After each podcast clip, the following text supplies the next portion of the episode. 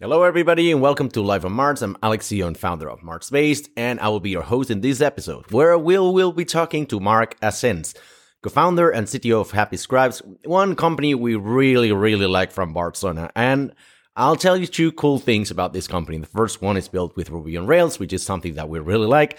The second is they are entirely bootstrapped. They haven't received any sort of external funding. They haven't raised any fundraising round.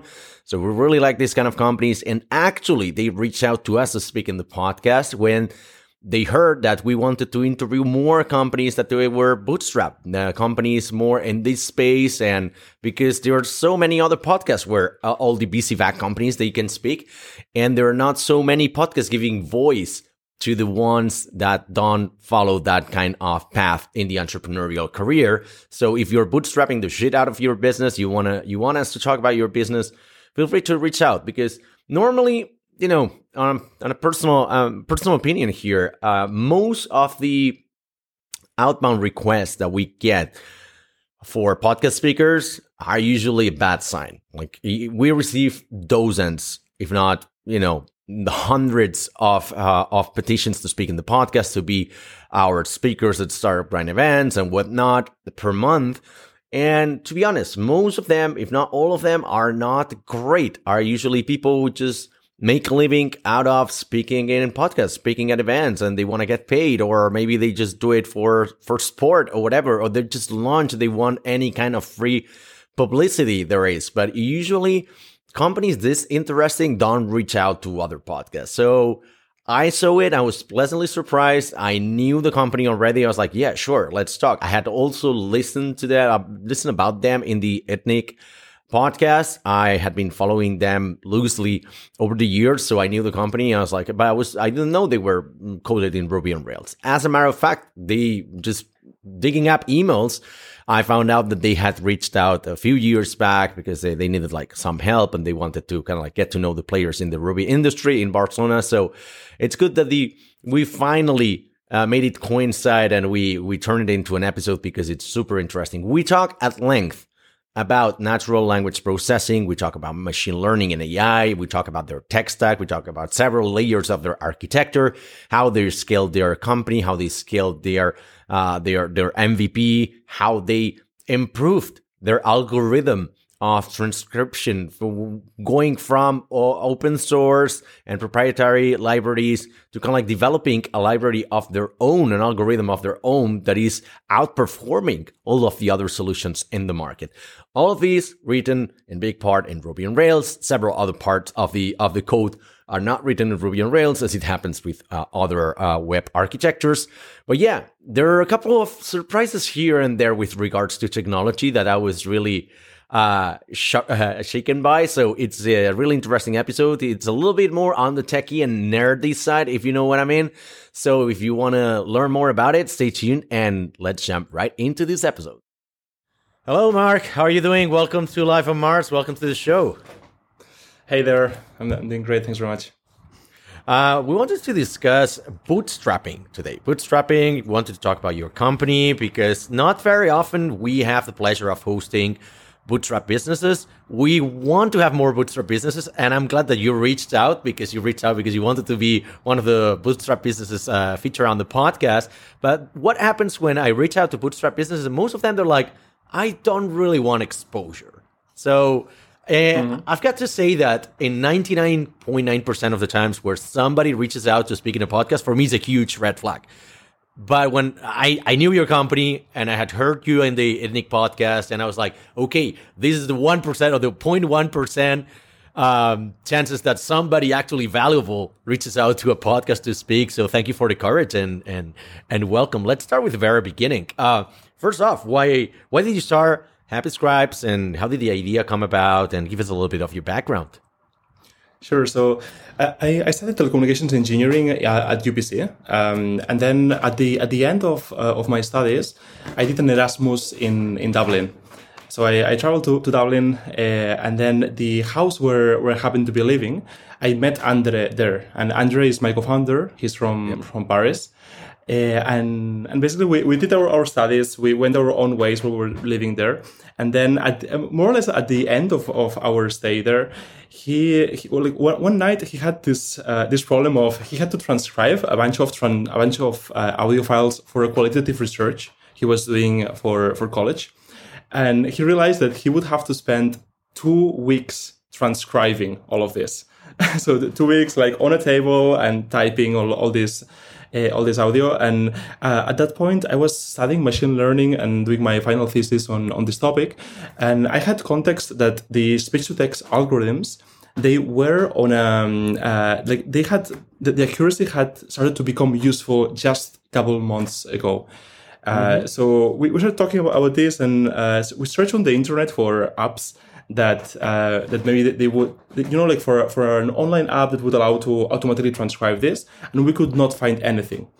So we realized that maybe there was a, a gap in the market and uh, ourselves quickly uh, we built an mvp we took a, an off-the-shelf model. Uh, we built a small uh, a small wrapper uh, and then we we tried it and and that, that was a bit like how how it started. Well for context what year was that because I assume there, there there would have been some tools in the market whether you would could be using Mechanical Turk of Amazon just to do it on the manual side, but there could have been some other tools that automated this process already. So that was 2017, and at, at that time there was no tool that was useful, or there was like easily easily uh, useful. Uh, there was no no product that you could easily go upload a file and get a thing that was of a quality that, that was going to be useful. Uh, th- there were some tools like, for example, Dragon Dictation, uh, which which is a more legacy tool that you dictate and uh, you train the algorithm so that it recognizes better your your voice. Uh, but th- there was no no simple tool that a student could uh, could use, and that's the gap that we identified. Okay, uh, for for students and for more like open source, maybe I'm assuming that everybody was using proprietary software because Microsoft mm. text to speech was uh sorry both text to speech and speech to to tech was was already integrated i remember because around that time they acquired SwiftKey which is my swiping uh mm-hmm. keyboard of choice and one of the damn buttons i cannot get rid of is the one to text to speech but also like it it, it has got something there i remember google so uh, youtube's captions were already live in 2017 so there must mm. have been almost everybody everything was private software i assume yeah, exactly. Uh, the, the, the, technology was being used in, in some places, and uh, Google had released the, the, the, Google Speech API on Google Cloud uh, at the, if I remember correctly, it was at the beginning of 2017. Okay. Uh, but but um, but yeah, like most of the solutions, they were quite inaccessible for for a normal consumer, uh, and and they were not focused to to consumer.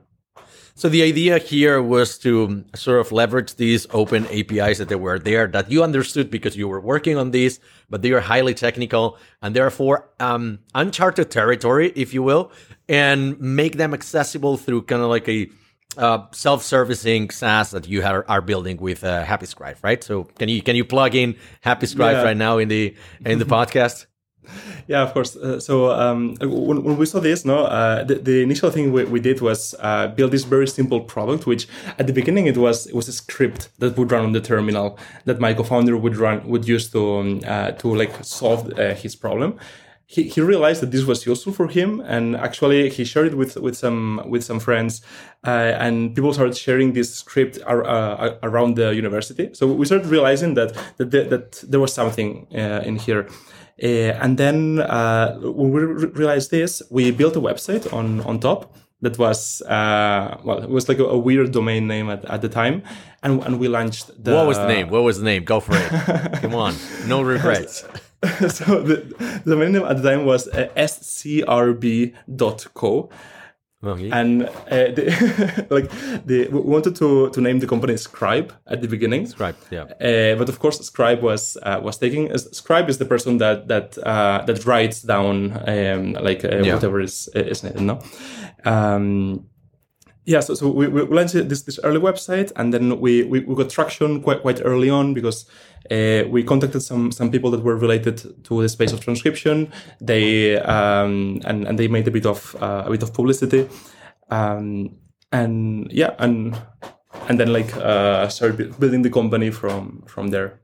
But how did this idea of pardon, but a bunch of nerds just thought that you know we're playing with this, and how do you turn it into a business? Because uh, coming from academia, and I seem to remember you guys come from academia, which is not mm. super well, uh, well versed in business and. on the, on like on the contrary, actually, if you are in academia, business perceived as super something super negative, and you're like, okay, we've got a business idea, maybe we can turn it into a real company. How did this yeah. transition happen? Yeah, so I'd say that there, there, were two phases. There was one phase that was a more exploratory phase, uh, yeah. and then there was a, like um and then there was like a realization of what uh, like the, the opportunity, and then we, we went full on. Uh, on the explore, on the more exploratory phase, uh, we we built this, and then um, uh, um first like, we, we got traction by uh, like on the early days uh, when when we launched the website and there was no one uh, on the website that happens Yeah, of course. Uh, the first thing we did was that um, we typed on the Google transcribe interviews, and the first result it was um, a, like a, a, forum on ResearchGate where people were asking for the best tools to to transcribe their interviews. And on a forum, you can post content so we, we posted a, a, comment saying like, "Hey, we're two students from uh, from the university. We've built this tool and it's been useful for us. We're sharing it here in case it's useful for anyone." And then we told all our friends to come and upvote the comment. So in a in a time frame of 24 hours, we were the top comment on this uh, on this forum, which was the first link on one of the biggest search queries on Google for tra- for transcription. So that uh, yeah so this was one of the things that took us out of the of the ground no? And we went from zero to a thousand or I, I don't remember the exact numbers no? But uh, we definitely there was a step function there in in traffic uh, and started getting some some traction uh, and then realized started understanding that uh, the the potential for for product and, and the demand was was was uh, more than than we initially thought a bit later we contacted uh, some journalists that were talking about transcription tools. And one of these journalists was Ren LaForme from the Poynter Institute, which is uh, it's like a, a, magazine on in the US that it talks about tools for journalism, and it's it's a magazine for journalists. And Ren he tried the the platform and uh, with the specific files because at, at the time the accuracy of these algorithms was pretty good, but was much worse than today. And when he tried it, we are quite lucky because it worked very well on his files. Mm-hmm. And uh, he, so after this, he, he was quite impressed, and he decided to uh, to write an article on our story, the fact that we're students, that we have built this, and how useful it had been for him. And that article w- went viral, and it went uh, viral wow. on, on Twitter, and, and we had one of these situations of, uh, at, at the time, actually, we were in the middle of our final exams, and we were in the we were in in the living room uh, cooking the, the product. And then um, Andre uh, he started saying like wait Mark I don't know I don't understand why the, the website is not working. And then uh, it crashed. Like we realized that it had crashed. We went to the Google Analytics and it was uh, it was full of people trying to use it at the same time which was wow. coming from uh, from from this article. Um, the, the, architecture was not designed to handle all the traffic. So we ha- we we had to like tweak uh, fix the architecture on the on the fly uh, in the next hours uh, and then like started working working again okay now i wanted to First off, I wanted to go into business and then into tech, but it seems like the conversation is drifting towards tech now. So, how did you build your first initial MVP? What was your first website? Uh, what was your first architecture? Let's get let's get deep into that because it seems like you had some the the uh, nice problem to have that is you know going viral before expected, right? But maybe maybe that even helped you. Yeah. Um, so like our, our, tech stack has all, has uh, has always been been designed with. Uh, with trying to maximize the impact of every individual uh, like programmer or or like a persona at HappyScribe. Mm-hmm. So uh, with, with, that in mind, we chose uh, Ruby as a programming language, which is a, a fairly high level programming language that allows you to to like build software pretty fast. And then we chose Rails as the as the web uh, web framework, not because our platform is, is mainly uh, well is accessed through the web uh, which is which is which is which is a very mature framework and fairly high level framework as well. So that the you, you, don't have to take a lot of technical decisions to solve problems that have already been solved by thousands of people across the globe, but you can build on top of them. and this was for the business logic and for and for like um, a programming language on, on the back end. On the front end, um, we, we use React for the most complex uh, for the most complex logic that has to feel like a uh, like an application. No? Um, and then for infrastructure, we chose Heroku because yep. it's it's uh, it's a kind of uh, AWS Amazon Web Services, but it's it's a it's a one more level. It's uh, yeah, it's it's more high level, and basically it allows you to to build an app without having to deal a lot with um, DevOps or infrastructure or this this kind of things. Uh, so this is this is how like the the product uh, stack looks and then on the uh, like uh, a bit later on the more machine learning side we, we, we can go deep uh, a bit later if you want on, on that. Yeah because uh, it's it's uh, it's nice that you bring up ruby because um you know there's a lot of hearsay saying like you know ruby's dead or you, you keep hearing ruby's dead but now every every new company is being created with ruby on rails. Also there's lots of javascript but I think like Ruby, hmm. it's going boom right now again. It's gonna suffering kind of like a second renaissance because people X Shopify, X Stripe, X Dropbox, X GitHub, X something like the platforms that went hmm. big in 10 years ago up until now, they're creating yeah. the next generation of entrepreneurs and founders and they're creating it with Ruby, right? And I'm seeing tons of companies build with Ruby, and there's not enough Ruby developers out there. However, mm. in your case, since you're building a machine learning, working on AI and whatnot, um, one would think that on paper you would have built this using Python because at the same time you can use it as a it's got a web framework and also it's really good for for big data and and machine learning and whatnot. So why hmm. why Ruby um, in this case and not Python? Like at, at, the beginning when we started, we did not do the machine learning ourselves. So correct. On, on on, yeah. on, on, this on this MVP um, uh, that, that, we built and on, on the first like few years, the strategy was to build the best product out there. Um, and then uh, build the, machine learning later. Uh, to build the best product out there, we could not start building the the, the algorithms uh, at, at, the beginning. What made yeah. more sense was to find the best algorithms, partner with the, with the companies that had them, and then offer the best accuracy since the start. And that's that's what we did. Okay, so you kind of like used uh, third party libraries and because first off they were proprietary. Then i think if, if, i remember correctly from the story you went on using the algorithms open source because they were better than the proprietary ones. And then eventually or now you're pretty close you'd be really close to improving or uh, or matching the accuracy or even improving it for the ones that stand around the market right? Yeah yeah, and, and maybe like to, to, to zoom out uh, a bit. So on this first exploratory exploratory phase, no, like we we, we, we discovered a bit like the the, the space, uh, and then at some point we, we realized that speech to text it's it's one of the important narrow intelligence problems that has to be solved in the next few years, mm-hmm. um, and which which is basically like turning audio into into text. Um, this is a very hard problem because uh, this means creating uh, an algorithm that you can put it anywhere in the world and it can understand what it's being said.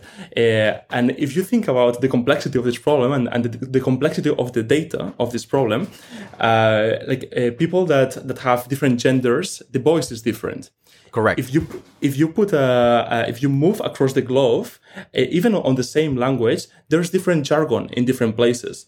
Sometimes this jargon is actually different in between cities um, there is uh, if you go into a university there's going to be very very technical uh, very technical words. If you go into the medical sector there's going to be very very technical words as well but but probably uh, probably different no? Uh, so to solve this this, this magnitude of, of a problem uh, it became apparent that um, one the bottleneck to solve it was actually having very accurate and large data sets about like on on, on transcription Mm-hmm. Uh, and the, the the way to like the the best way that we found to build this is actually to have a transcription company. Okay. And then, uh, and then uh, after uh, after some years, uh, once the product had scaled and our dataset had reached a magnitude that was very significant, then it's when we switched to start building our own machine learning, and this is what we have been done, uh, doing for the last year and then we started writing in Python code uh, and and all of this. Okay, because even though that you might want to increase the accuracy of your um, speech to text algorithm or machine to 99.9%, which uh, I think it's still far from that, but I, I don't know how far you will tell me that. But like, but the truth is, an 80% is already very acceptable, right? 80% accuracy is something that uh, YouTube is using, uh, Microsoft is using, every big company is just there. Of course, you want to have the best algorithm out there, but does it really pay off to have these incremental uh, points of decimal uh, in every new version of the algorithm you develop? Because it so, can be, I assume it's very costly.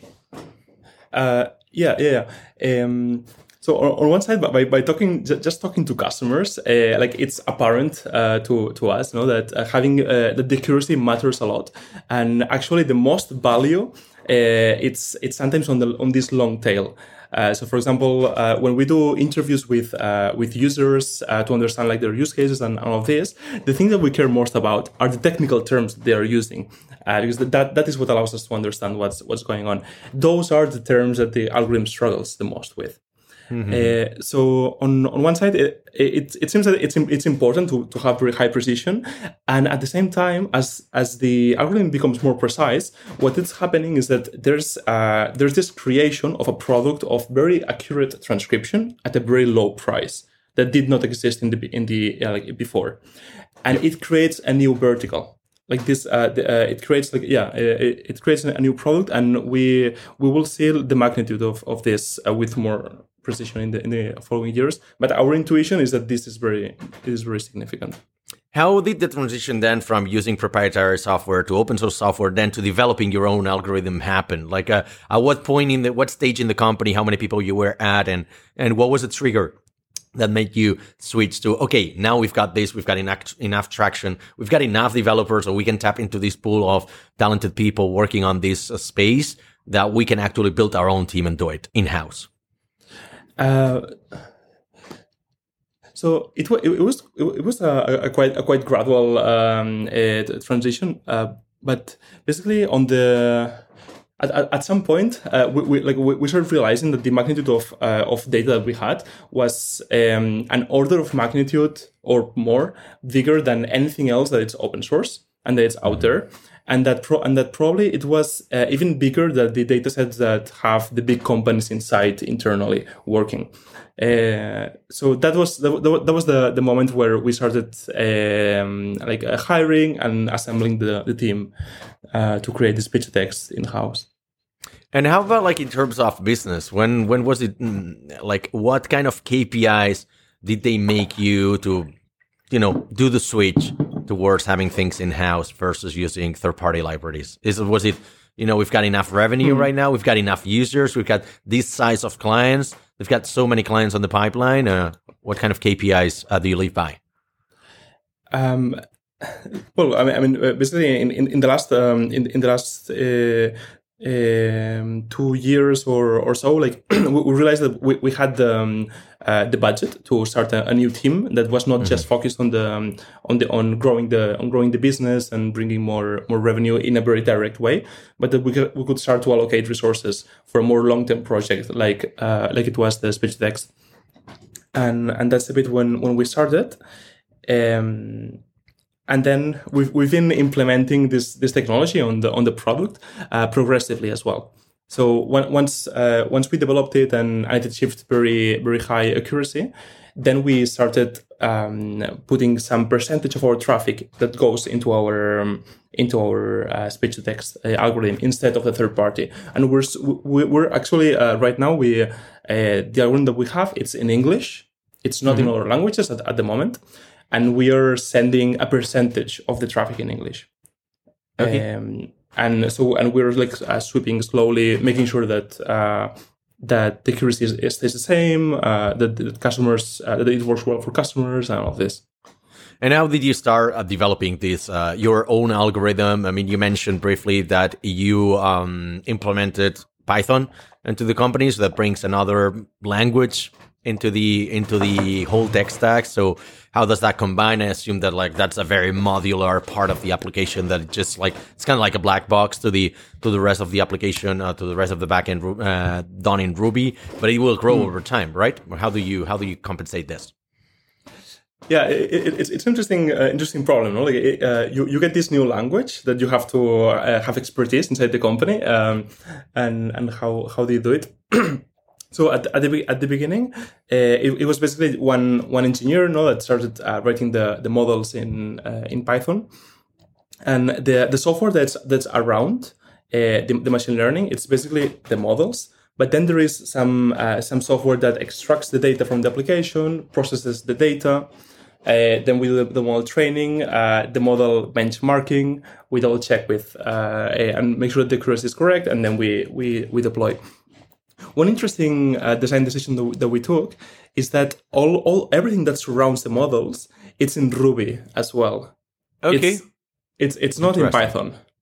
And the reason for that is that all, all this all this code that, that is surrounding the, the models, it uh, there's quite a lot of synergies with the main product. Yeah. Uh, so the, the, the code for benchmarking, for example, uh, for benchmarking uh, speech text models, can be used to benchmark um, for uh, transcriber accuracy. There's a thing that, that we haven't talked uh, yet about, but it's that on the product we have the automatic transcription product, but we have as well a professional transcription where then there is a human in the loop, there is transcribers, and and one of the things that we have to do is uh, test their, their accuracy. So there's yeah there's quite a lot of synergies, and we, we took this decision of uh, building all this in in Ruby, uh, which constrains us a bit about the type of people that we can hire, because mm-hmm. then we have we have to hire machine learning people that they are very strong in software engineering as well, because they they have to be able yeah. to not not just they're usually uh, strong in Python, right? Exactly, but not in Ruby. Yeah, exactly. Um, but uh, it, it actually constrains us in the direction that we want to build a team because we want to build a, team where uh, where like it's uh, uh everyone is very excellent at what they do. Uh, and in machine learning software engineering it's a multiplier. Yeah because the, the math part of machine learning it's uh, like it's important it's, it's very interesting but every all of that has to be coded. And normally the bottleneck for advancing is actually coding it. You you spend 10% of the time thinking about like uh, how the model should look like and then you spend most of the time implementing it and fixing the more uh, software engineering problems that that come that come uh, along. Um, so this is yeah this is a bit how, how we're building the team. Uh, and it forces us to to, to pick uh, machine learning engineers that are very strong in software engineering and that can learn a language pretty easily. Yeah, I mean, I haven't done a lot of Python, especially not in the last twenty years. Maybe I don't know. I did like some in the university, but I finished university in two thousand nine, so I'm a little bit off here. Um, but I know that it's not very far from what you would do in Ruby as well. So they're pretty similar languages.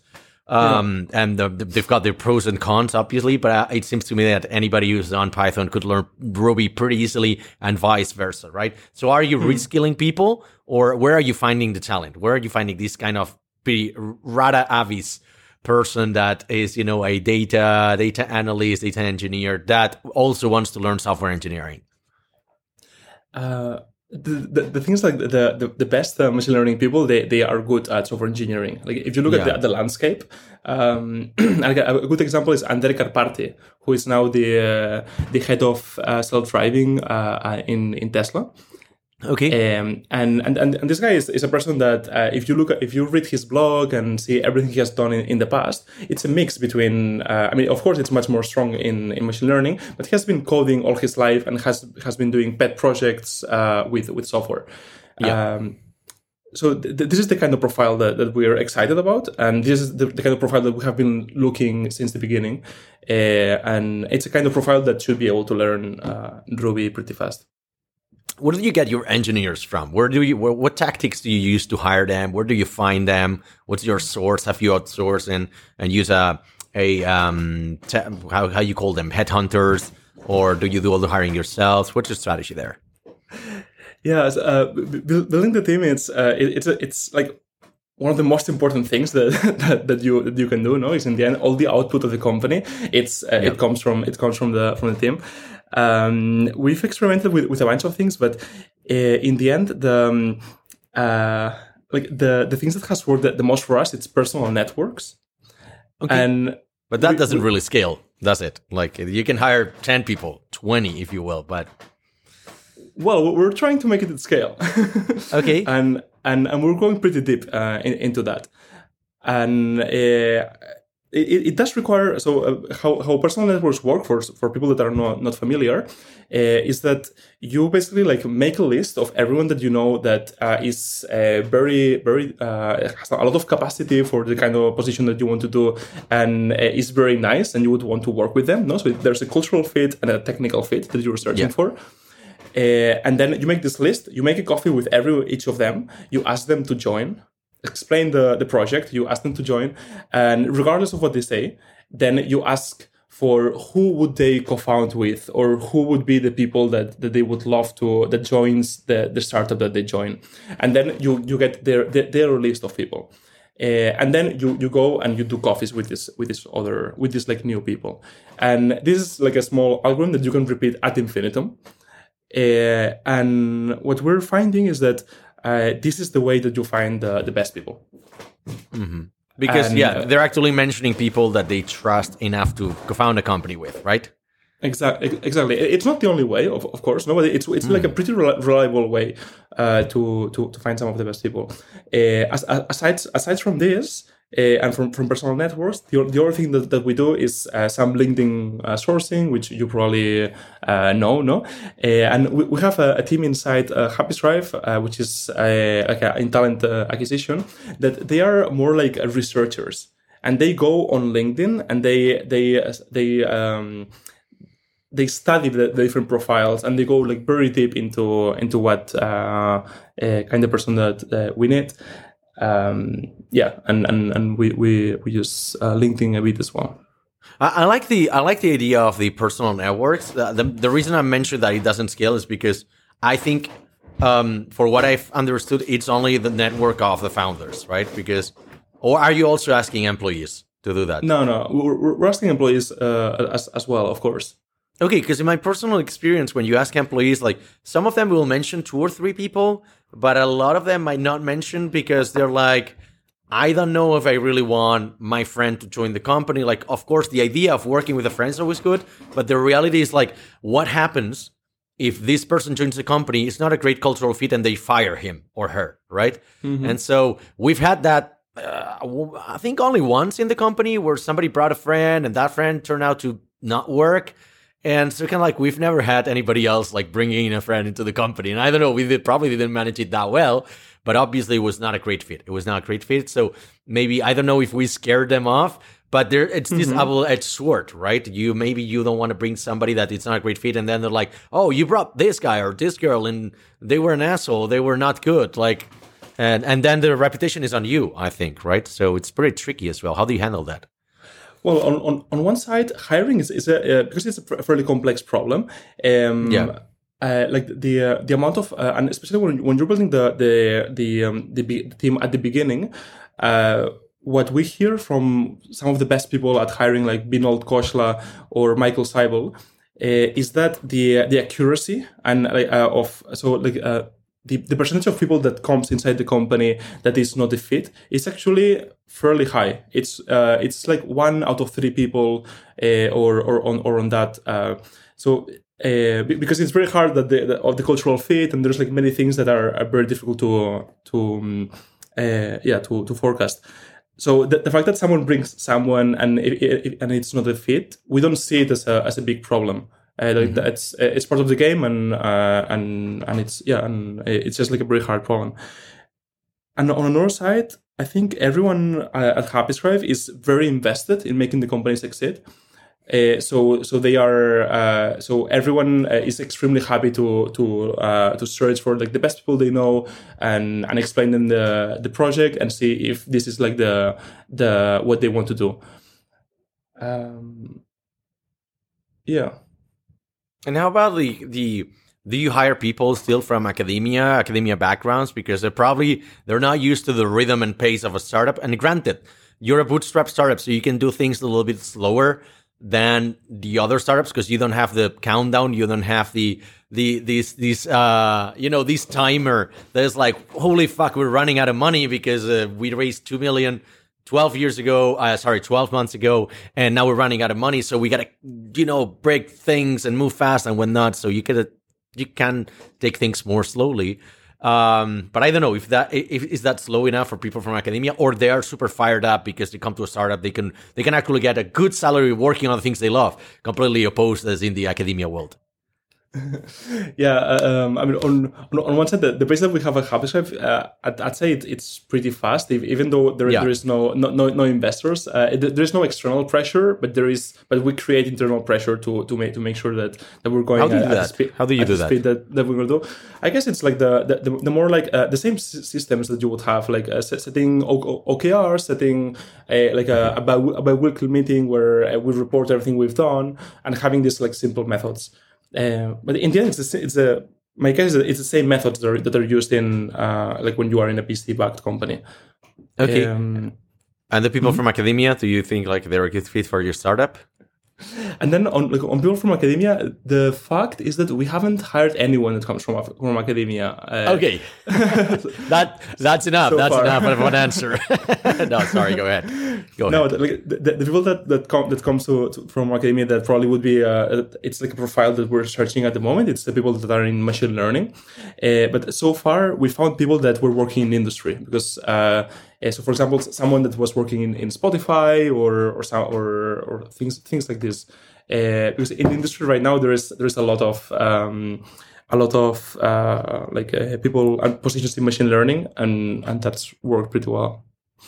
Okay, and how about like because uh, that's a perfect segue to go into a little bit more to the business side, right? Because one of the things that attracts people in hiring, especially when hiring tech talent, is the impact that you're going to have is the the kind of technical challenge and not so much the salary. You know, salary is a nice kind of like it's a nice way to attract people, but at a certain point, at a certain range of salaries, you don't care that much whether you're making like 65 or 75. It, the, the difference is not as big as like say 15 to 25, right? Um, mm-hmm. So that delta becomes less and less relevant over time. So you have to optimize for the technical challenge, which I think that's something that you cover. But also on the business side, you're perceived as a bootstrap company. So perhaps now that there's this economic ch- downturn out, out there, that people are kind of like burned out from the VC industry and whatnot. And so maybe do you think you've got a competitive advantage when hiring for a bootstrap business? um, that was a very long question. I know. Yeah, no, no, no. Um, it, it, it, I think like like uh, it, it's it's interesting because like the the ideas about a, a bootstrap company are are are quite interesting. Like it, when, when when you go inside, like and you realize that okay, the, the all the control is inside the team, the ownership is inside the team. Uh, you're able to make decisions uh, a bit differently than than with uh, with VCs. Uh, the company is profitable; it's already profitable, so um, you you don't have like the uncertainty of is this going to actually work or or not. Uh, that that's that's pretty interesting. Uh, what you don't have is the stamps from uh, from like uh, big VCs that have uh, so you, you don't have the authority um, the authority link uh, to to, yeah. to your company, which uh, that that is very useful for many people to re- to recognize which which companies are, are good to work for, no, and we have to to we have to. Um, um, to rely on explaining well our what we're doing, and uh, and then it's a bit more important. Uh, I think the independent thinking for yeah. the people that join HappyScribe. Because it's it's not like the classical move, uh, and it's not, it's not a, a classical example, but uh, you have to go a bit deeper and understand it to realize the potential. Because I think that, like, yeah, the same way that these authority stamps can work both ways, right? It's like, oh, this company is raising too much money, yeah, based on growth, but now that now it's not the best time around to be in companies valued on growth. We've seen valuations plummet. We've seen, you know, there's layoff season out there. So there's kind of like uh, Netflix. I think they fired like 3,000 people. Global are firing a lot of people. Bolt are shut down. You know, all of the all of the big techs are are doing massive layoffs, right? So um, you know, mm. kind of like it was cool for a while. It's not cool anymore. The reason being, like, you know, for me as the business owner of a completely bootstrapped and an officeless company, is that sometimes, or we have been perceived, we get the bad reputation of being um, conformists and not very ambitious, right? Just because yeah. we're bootstrap, we're in our case it's worse because we are a lifestyle business and therefore when you when you tell an investor we're a lifestyle business they're like oh this is not ambitious at all. Fuck you. Like well all right i mean it really depends right? Um so uh, you are not clearly you're not a lifestyle business but i would assume that you got really good conditions as well precisely because you're independent. You can pay the salaries you want and the company is already profitable. So uh, i mean to me these are all advantages. Maybe what is the disadvantage of joining a company like Happy HappyScribe? Maybe you're not growing as fast as you would do using VC money, maybe, or what do you think there are hmm. disadvantages for you? Maybe you don't get enough press because you don't raise fun, uh, uh, rounds, so maybe that's also another one. Yeah. Um, um I mean, I'd say like like the the, the, main dis- yeah the, the main dis- disadvantage is maybe like the, the public recognition at, at, at this stage. Yeah.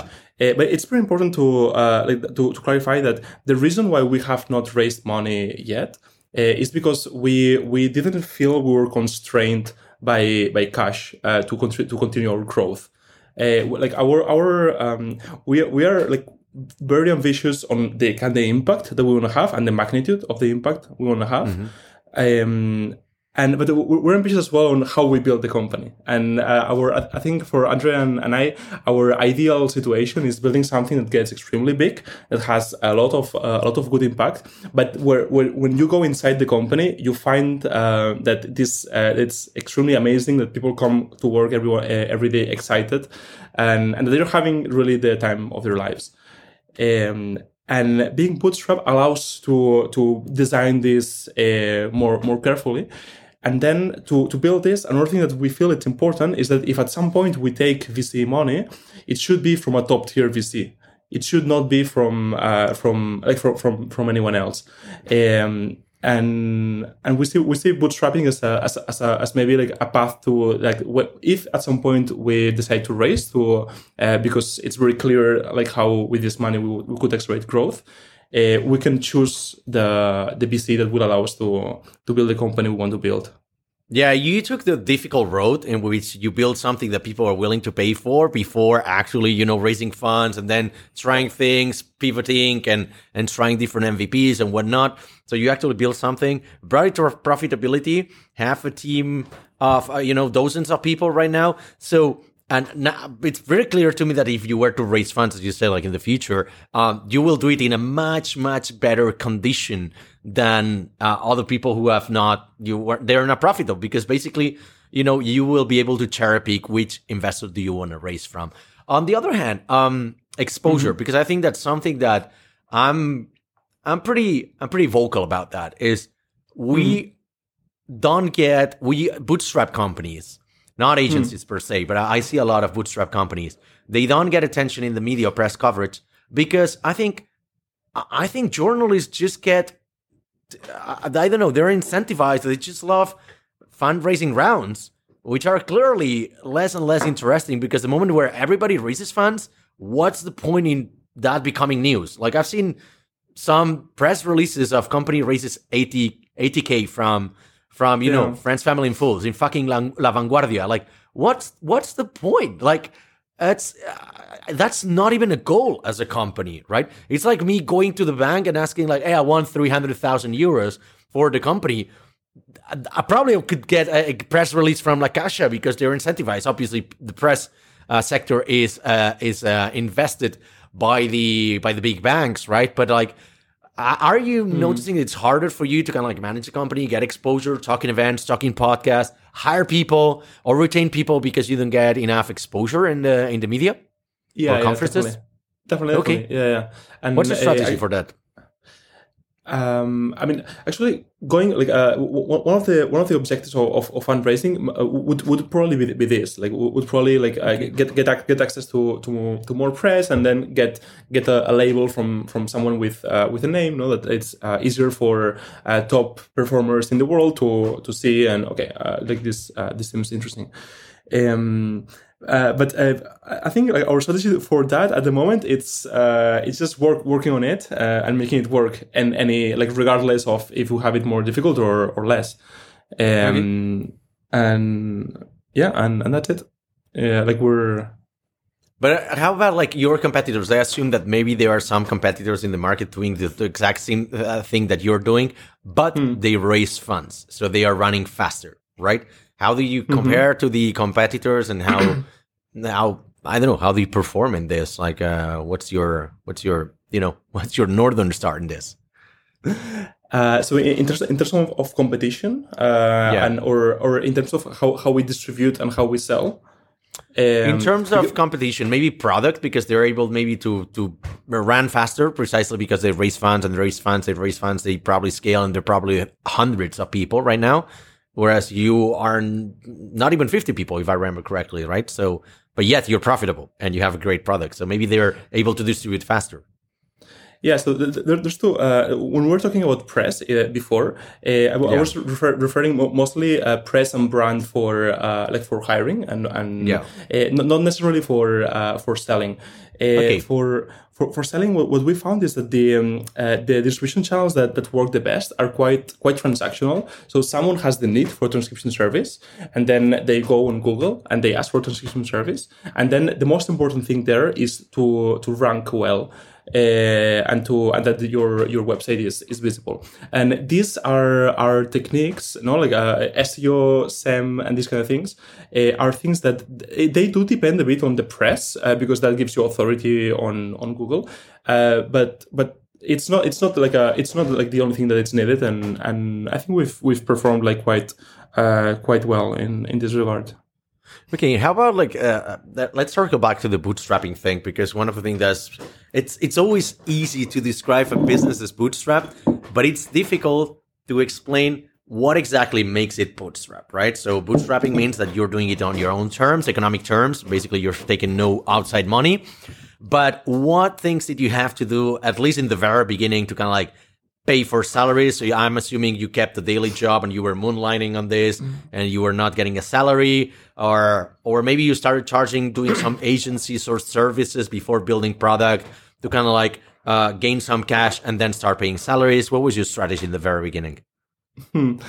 Uh, so at, at the at the very beginning, we had the luck that that we were uh, st- studying in university on the first months of, of Yeah. HappyScribe. So we're actually students, and we're living on a on a student residence, and we're coding from from our from our living room.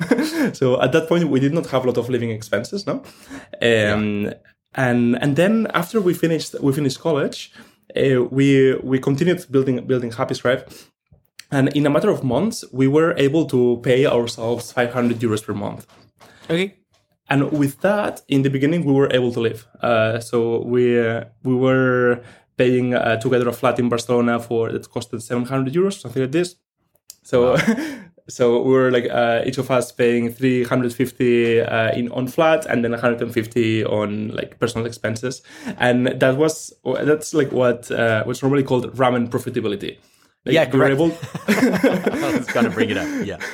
you're able to, to just like subsist no and uh, and uh, but basically you're you're default alive you're you, you don't die as time as time passes no you're actually like uh, growing as time passes and and and yeah so uh, we, we didn't have to have like two two jobs uh, or something like this at, at any time what we needed to have no uh, is that we we need to have a mindset of learning very very fast and learning anything that was required um, so uh, because we were two, two people, we had to do everything. We had to do the marketing, the engineering, the the like um, the, the product direction, strategy, um, the the finances, inco- incorporating the company, but then uh, managing the accounting and all this. And at the beginning, we, we just did everything. And then as things scaled and we expanded the resources and we had more resources, then we started uh, hiring and specializing and, and everything.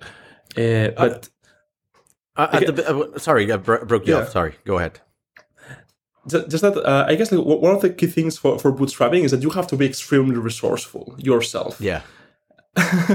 and and be in this mindset of like I'm gonna hack things like uh, and I'm gonna find like the solution that I can do with the resources I have and be very frugal. Uh, and it's definitely not the mindset of like uh, we need to do this, we need money to do, to do it.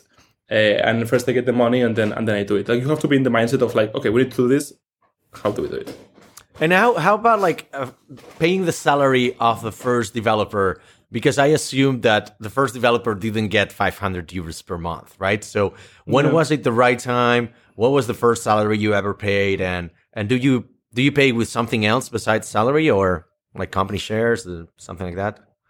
Sure, yeah, sure. So, uh, uh, like, every, like uh, we, we have a, um, a plan of stock options that most people in the company they they they have, uh, and with this it's cool because the ownership is from the team. Uh, it's from the founders and, and, and from and from the team.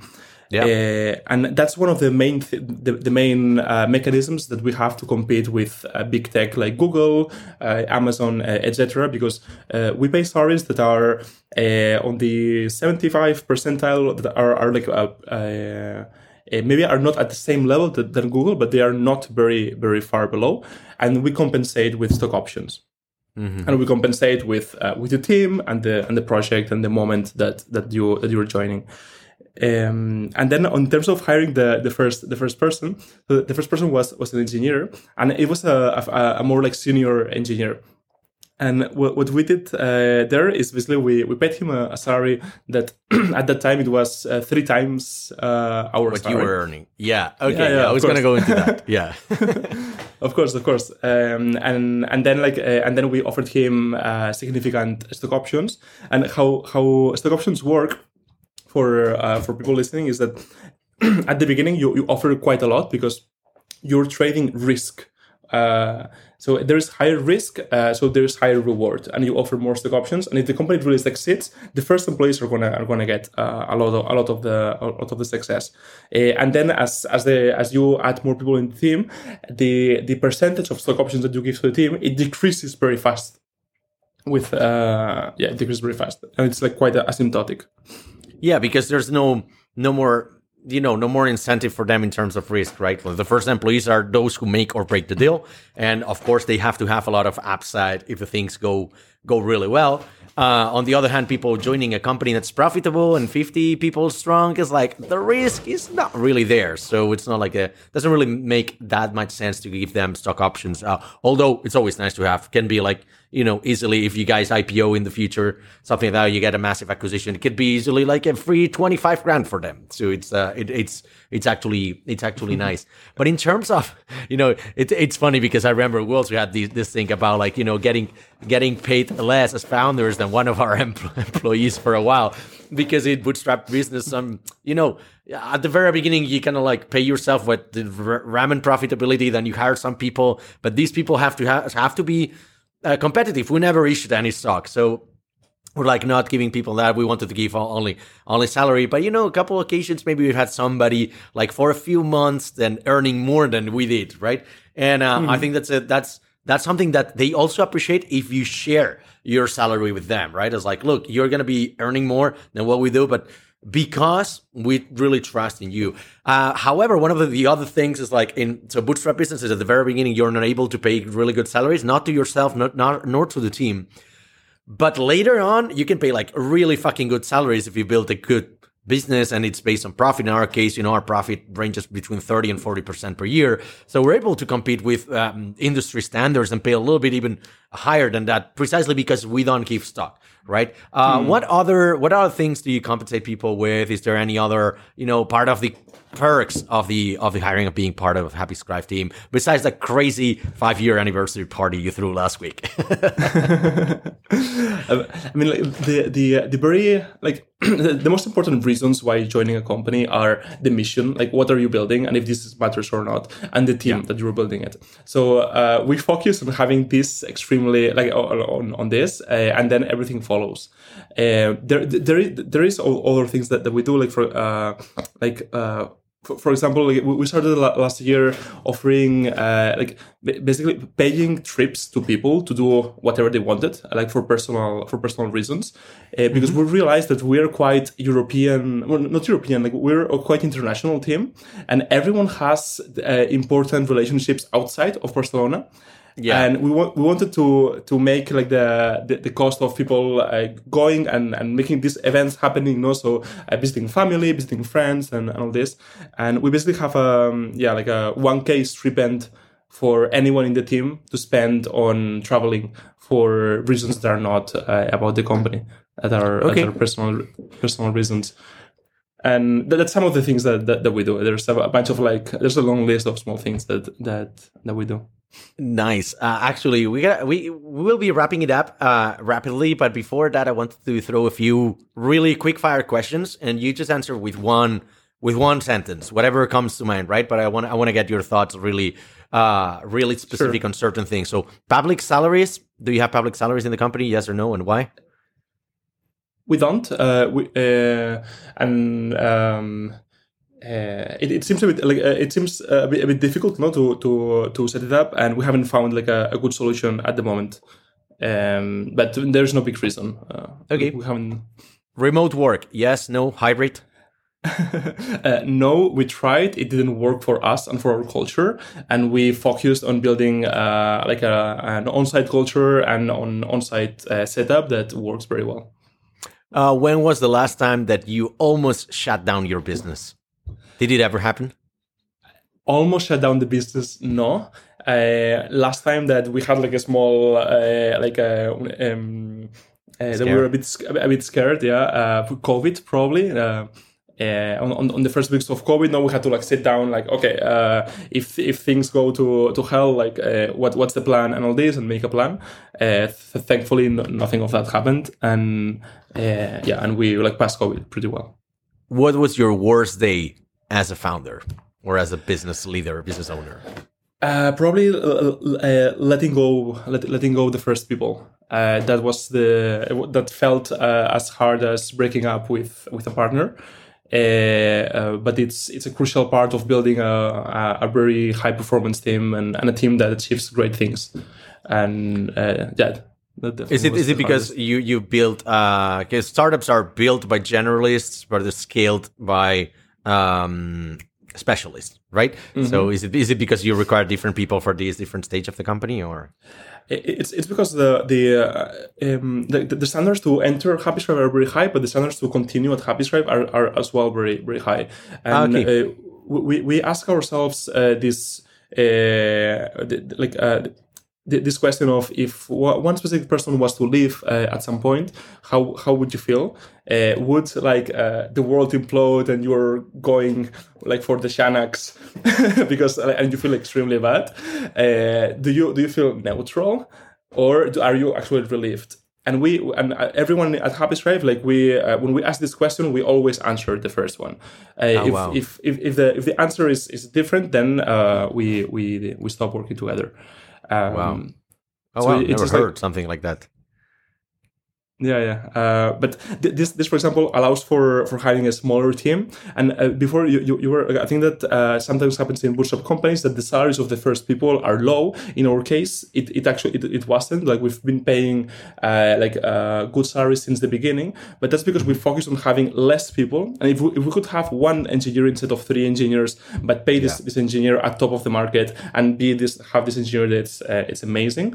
Uh, we've we've we've cho- this is the path we've chosen every time. Yeah, actually, actually, that's one of the things that I, I, hold a very big grudge against VC-backed companies because basically, you know, at MarsBased, we, we we get business from from companies that are like, you know, maybe more independent or smaller, and we can build applications for companies and with one or two or three people, and their competitor has got mm. 500 engineers. And they do exactly the same amount of business. It's like, how the fuck is that even possible? I think like everybody, every VC backed company has got a lot of fat to kind of like to drop, but they are kind of like they need the people because they have huge employee turnover and whatnot. Well, don't get me started on that. I could rant for hours. One last question for you is everybody gets to share a technical fuck up in this podcast. We want to democratize technical fuck ups. What's the last database in production that you have wiped out, or what was a bad technical decision you did on the technical side? Yeah, yeah. Uh, I mean, like, I think one of the funniest ones is like that time that uh, at the beginning the website crashed when it got when it got traction. The Yeah. reason why, why it crashed is that um, on on uh, because you upload audio files, uh, like you have to Yeah. make a, a, re- a request, no, and, and send this audio file somewhere. We were Yeah. sending it uh, to the uh, to the web server. So and on when you're using Ruby on Rails, uh, you you just have like a, a, few a few processes that are that are running one, two, three, four, five, uh, mm-hmm. and uh, how it's architectured is that they should respond to calls very fast uh, at the millisecond level. If you make the file upload uh, to the web server, you're blocking one of these processes, and uh, and so basically we needed one server per person uploading a file. And oh, if we wow. had yeah. a hundred a hundred people uploading files, we needed a hundred servers.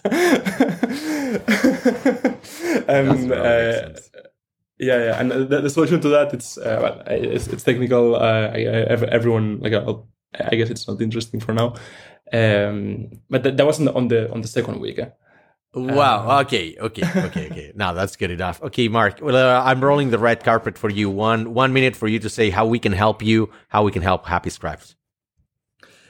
Um, what so, do you need as a company, or?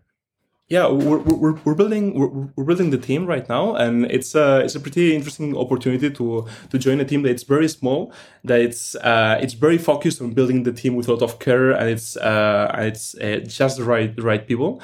Uh, and if you know someone that uh, could be interested in, in joining this kind of project um, please um, like uh, let them let them know or send me an email. Perfect all right. Thank you very much, Marc. And uh, to our audience, see you in the next episode. Goodbye.